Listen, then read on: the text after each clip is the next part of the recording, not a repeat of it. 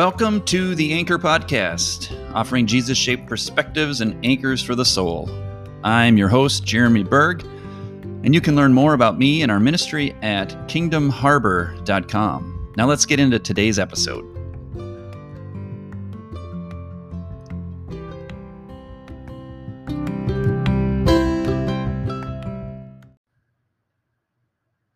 Well, this past weekend, we just celebrated Halloween. Kids in costumes, plastic pumpkins full of candy, and all the rest.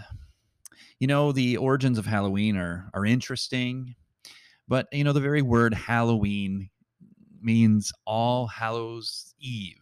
It is the eve of All Saints Day, this this this day in the Christian calendar where we we pause to ponder the saints who have gone before us to their heavenly um, destination.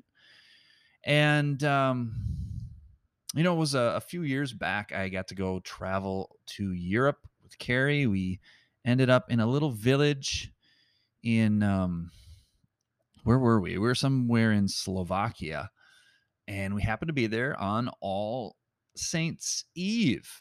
And, uh, I mean, you, you look around our world in the United States and the suburbs, and you you see people putting quite a bit of, of work into decorating the house with spiders and creepy jack-o'-lanterns and, and uh, illuminated pumpkins on our front steps. I mean, it's getting bigger and bigger every every year. Well, you go to other places, and you find, instead of all that tchotch on the doorstep, you find what I found when we went on a walk late one night on All Hallows' Eve in a little village in Slovakia. A cemetery. A cemetery that is alive with illumination, with candles, and all sorts of decorations. The locals, um, churches I'm guessing, spent no little time going into that cemetery and decorating it up like it, we're having a ball. And we walked through that cemetery, and there was people, other people roaming about, but it was just a festival of light, of candles, of, of and of course we know in other cultures, like especially in um, uh, in Mexico, you have the Dia de los Muertos, the, the Day of the Dead. And that movie that came out a few years ago, Coco, really kind of brings that alive. Well, all this to say, I want to talk today about All Saints Day. It's more familiar to Roman Catholic and Orthodox Christians. It's a day we pause to remember those who've gone before us, those who are in Christ in glory. The Church Universal is made up of those believers both on this earth right now and those who have passed on to the other side. And notice I didn't say saints both dead and alive, for we believe that all who are in Christ, though they die, yet shall they live, John eleven twenty-five. They live on eternally in the presence of God. And I have, honestly, a small bone to pick with fellow Protestants on this topic. Well, I have many profound disagreements with uh, Roman Catholicism and the Orthodox Church. I believe they have a much richer understanding of the communion of the saints that we profess in the Apostles' Creed. And I think Protestants have a far too diminished view on this topic. I mean, down through the centuries, the Church of True Believers has been divided into what we call the Church Militant and the Church Triumphant. Church Militant is the church who are still the saints on earth, who are still alive in the flesh, who are fighting the good fight of faith, of trying to be faithful soldiers of light in a dark world. And uh, so we're fighting the good fight of faith. The Church Triumphant, however, are those saints who have fought the good fight, who have now gone on to their heavenly reward, reward in glory. And uh, they have received the crown that that we hear about in the scriptures. And so um, if our departed brothers and sisters, grandmothers and grandfathers in the faith now abide in eternal glory with Jesus and are not therefore dead in the usual sense, unconscious, then what kind of relationship might they share with us who are alive in Christ on this side of the curtain? I mean, is it more than mere wishful thinking or childish speculation to tell a grieving person who's lost his father, maybe at a young age, that, you know, Daddy is looking down from heaven and watching over you? Pushed even further, is it unbiblical, as many Protestants claim, to believe in the Roman Catholic doctrine of the intercession of the saints? I mean, if we are indeed, quote, surrounded by such a great cloud of witnesses, Hebrews twelve one, saints who now stand alive in the presence of God's throne, and if they indeed have some awareness of the state of affairs on earth, which many Protestants do believe, you can see, for instance, Revelation five eight, I mean, why would they not be asking God to intervene on our behalf? I know there's great speculation and d- debate over these questions, but I think it's an issue Protestants have been too fa- fearful of. I mean, how many times have I heard a nervous Protestant ridiculing those Catholics who pray to the saints? When I believe our Catholic friends ask the saints to intercede for us, there's a huge difference there between praying to the saints and asking the saints above to pray for us. It's a big difference. As one source cites, quote, Catholic and Orthodox Christians believe that the saints of God are just as alive as you and I and are constantly interceding on our behalf. Remember, our connection with the saints in heaven is one grounded in a tight-knit communion. The saints are not divine, nor omnipresent, nor omniscient.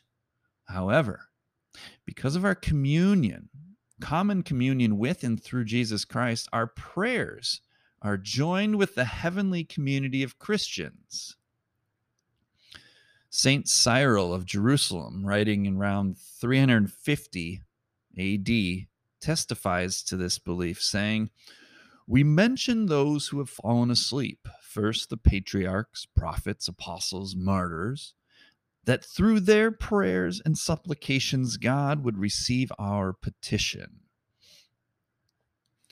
The Catholic Catechism concisely describes this communion among believers by which we are connected to Christ and thus to one another in these words, and I quote, being more closely united to Christ, those who dwell in heaven fix the whole church more firmly in holiness. They do not cease to intercede with the Father for us. So by their fraternal concern is our weakness greatly helped. As Christian communion among our fellow pilgrims brings us closer to Christ, so our communion with the saints above joins us to Christ, from whom, as from its fountain and head, issues all grace, and the life of the people of God itself. We worship Christ as God's Son. We love the martyrs as the Lord's disciples and imitators, and rightly so because of their matchless devotion towards their King and Master. May we also be their companions and fellow disciples. Unquote. Okay, so what do we Protestants find so objectionable and threatening in these sentiments?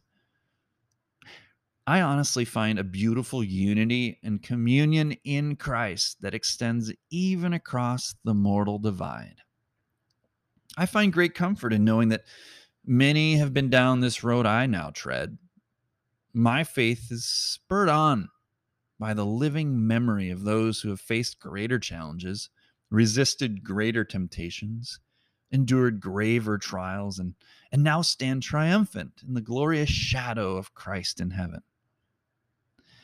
So today, as we think on All Saints Day, let us therefore, quote, throw off everything that hinders and the sin that so easily entangles, and run with perseverance the race marked out for us here on earth, Hebrews twelve one.